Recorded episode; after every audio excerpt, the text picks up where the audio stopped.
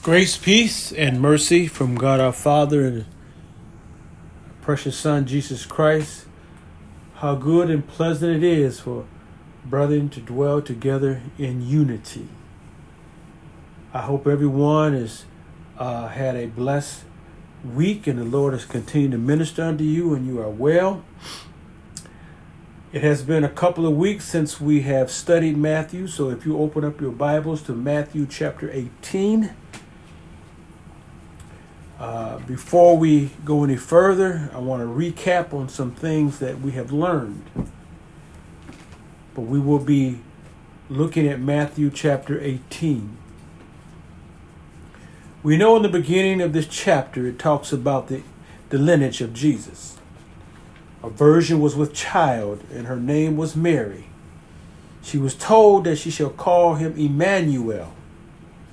Jesus was born in Bethlehem of Judea when Jesus became of age, John the Baptist preached in the wilderness. Jesus came to John to be baptized, but John refused because he did not feel worthy to baptize Jesus. But Jesus said, Suffer it to be now, for it becomes us to fulfill all righteousness. Jesus was driven into the wilderness and was tempted of the devil 40 days and nights. When Jesus victoriously came from the wilderness, he began to preach and say, Repent, for the kingdom of heaven is at hand. Jesus preached and healed the sick and all manner of diseases. And after seeing the multitude follow, he went to a mountain. There he taught them what we know as the Beatitudes.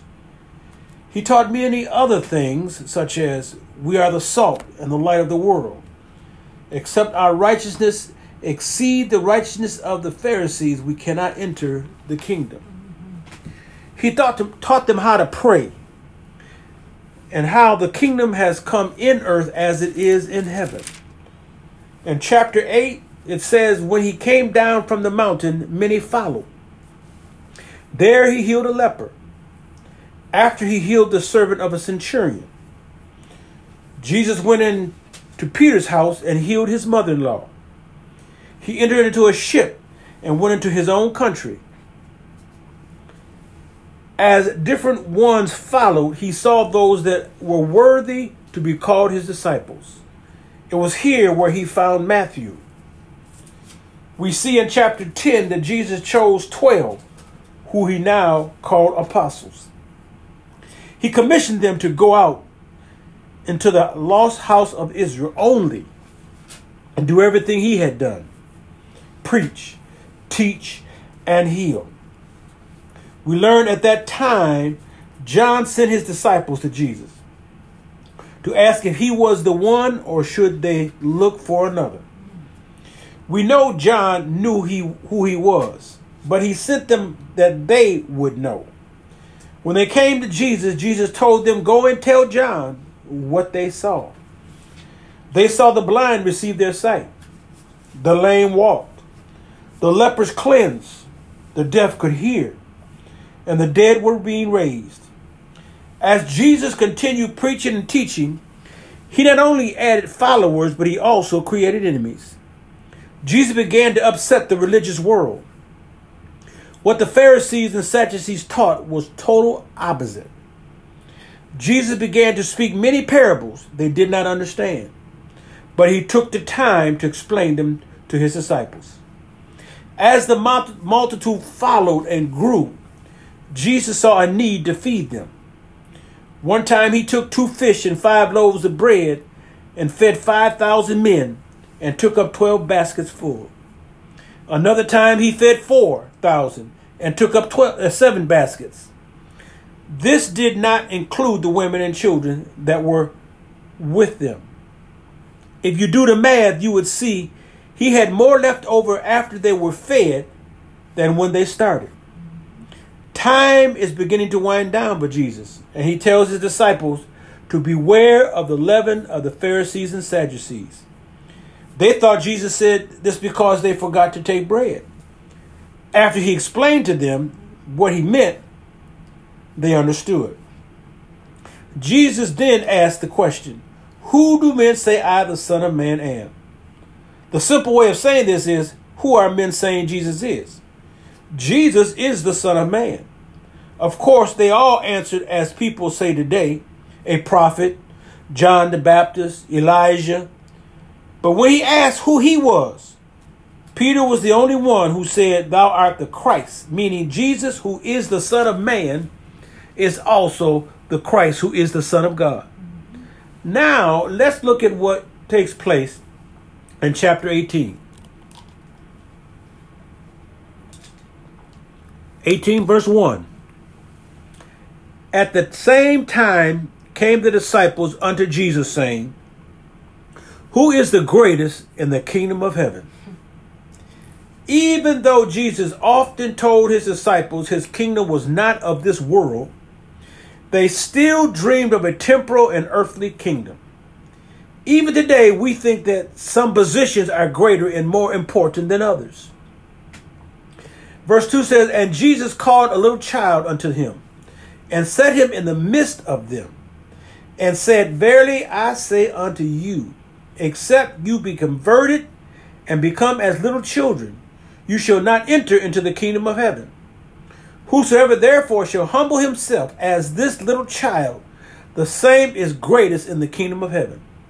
And whoso shall receive one such little child in my name receives me. What the disciples were suffering with and what we suffer with many times is pride and ambition. What Jesus was trying to get them to see and understand was the doctrine of humility. First and foremost, you must be converted, which means to be changed. And the only way this can happen is to receive Him. Then become as a little child. Now, if a child is raised right, and I say if say if with a capital I and F. If a child is raised right, they will they are humble in heart. They are kind and respectful, have respectful spirit, and they forgive easily. This also shows Christians of the church are helpers of each other, and they become ministers to each other, and they should perform it in the name of Christ.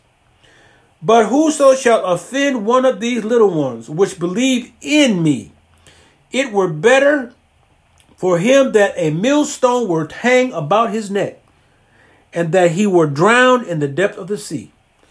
Just like a good parent would protect his own, God will protect his. Yes.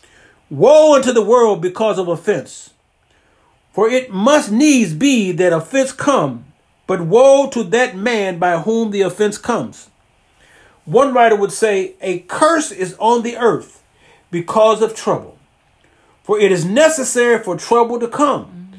But unhappy is that man through whom the trouble comes. We know what happened, what is happening in the world today.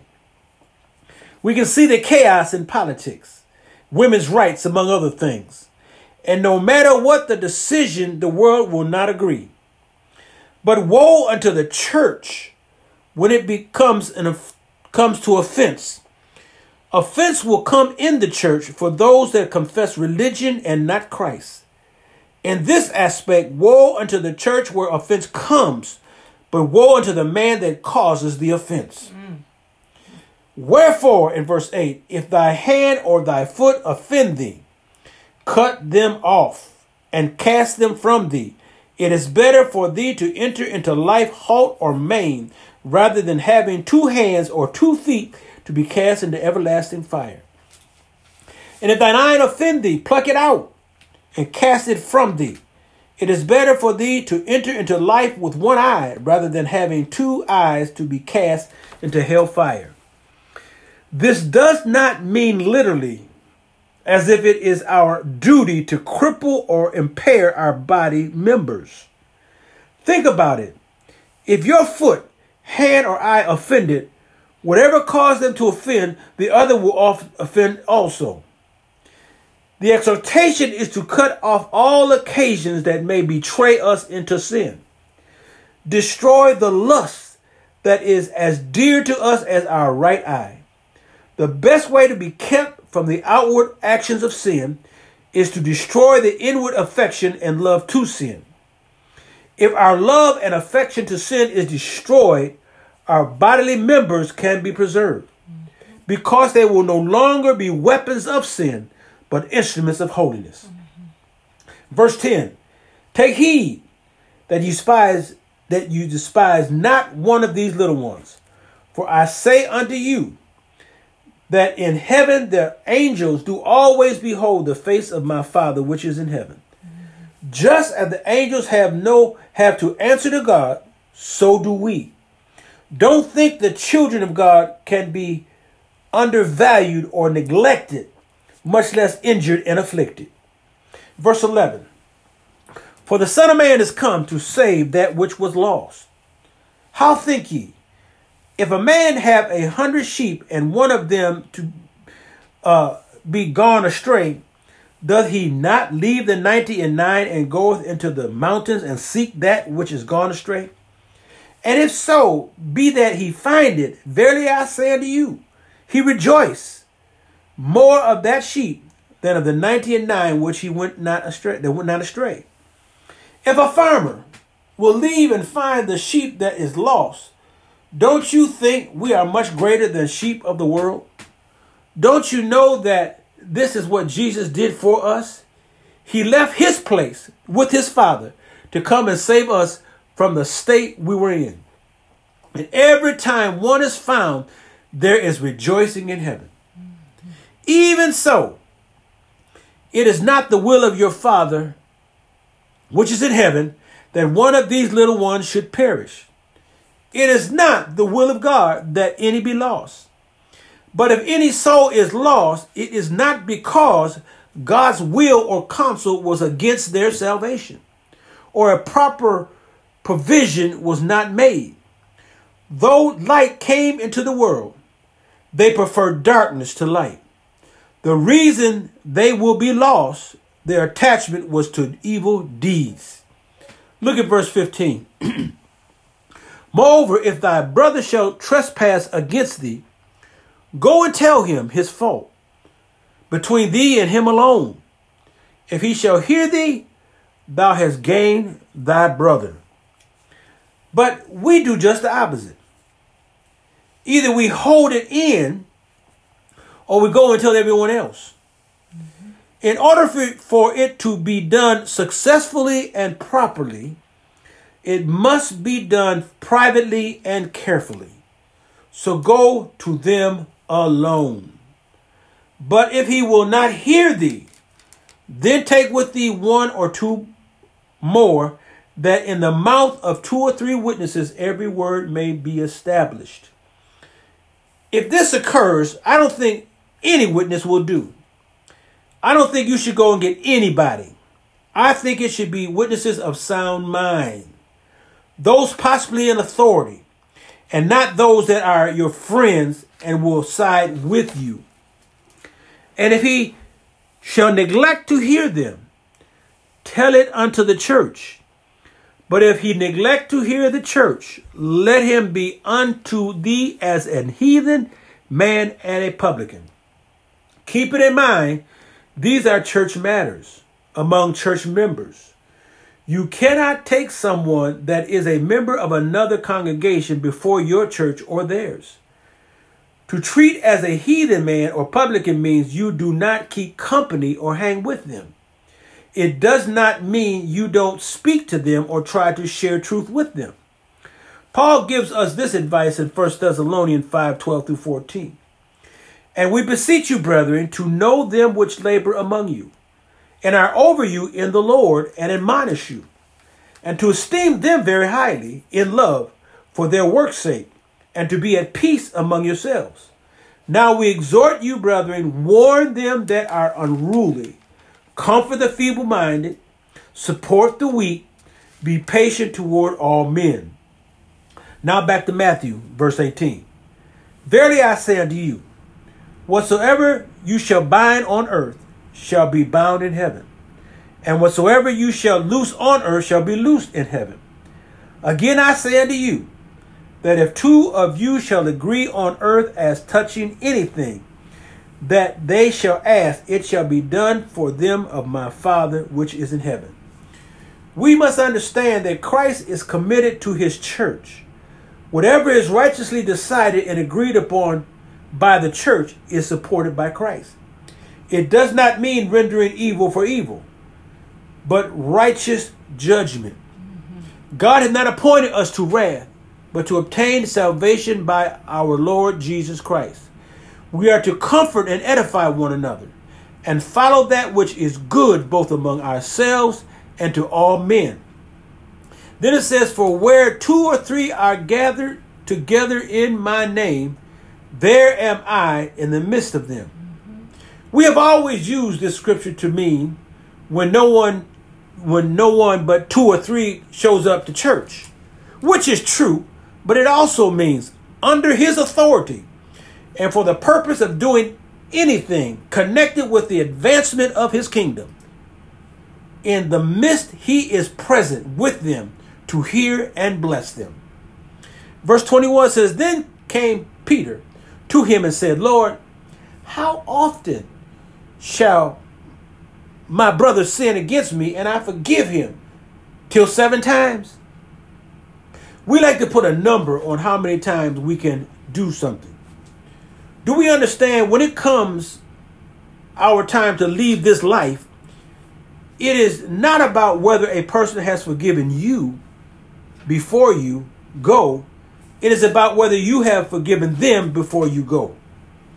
Jesus said unto him, I say unto you, unto thee, until seven times, but until 70 times seven. We should always have a mind to forgive. It means to stop feeling anger or resentment against someone. Therefore, is the kingdom of heaven likened unto a certain king, which would take account of his servant. And when he had begun to reckon, one his one was brought unto him, which owed him ten thousand talents. But for as much as he had not to pay, his Lord commanded him to be sold, and his wife and children, and all that he had, and payment to be made. What this parable is pointing out, as well as we all stand in need of forgiveness from God, so likewise we need to forgive one another and have forgiveness from one another. The servant therefore fell down and worshiped him, saying, Lord, have patience with me and I will pay thee all. Then the Lord of that servant was moved with compassion and loosed him and forgave him the debt. Just like God forgives us when he has power to in his hand to punish us, so must we forgive when we have ability and opportunity for revenge. But here it says in verse 28, but the same servant went out and found one of his fellow servants which owed him a hundred pence.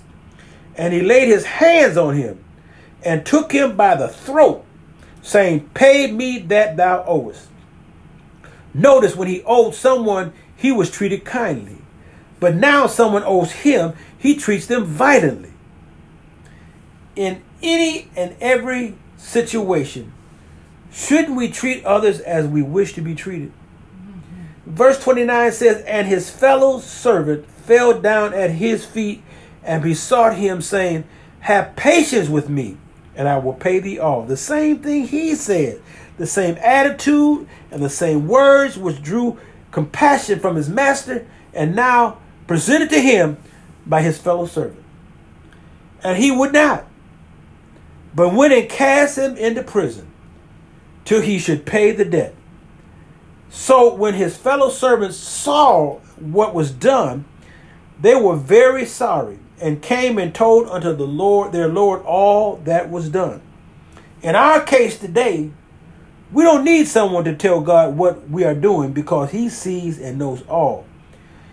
He knows our thoughts are far off. Verse 32 says, Then his Lord, after that, had, had he had called him, said unto him, O thou wicked servant, I forgave thee all the, that debt because thou desired me. Shouldst not thou also have had compassion on my fellow servant, even as I had pity on thee? Remember what Jesus said in Matthew 6 For if you forgive men their trespasses, your heavenly Father will also forgive you. But if ye forgive not men their trespasses, neither will your Father forgive your trespasses. And his Lord was wroth and delivered him to the tormentors till he should pay all that was due, due unto him. So likewise shall my heavenly Father do also unto you. If you from your hearts forgive not everyone his brother their trespasses. Let me co- close by pointing this out. It says from your hearts you forgive, not just from your lips. And it also says forgive everyone, not just a selective few for selective reasons. God is a forgiving God, and his children, as his children, we need to learn to be just as forgiving and merciful as he is. My time is up, and I thank you for yours.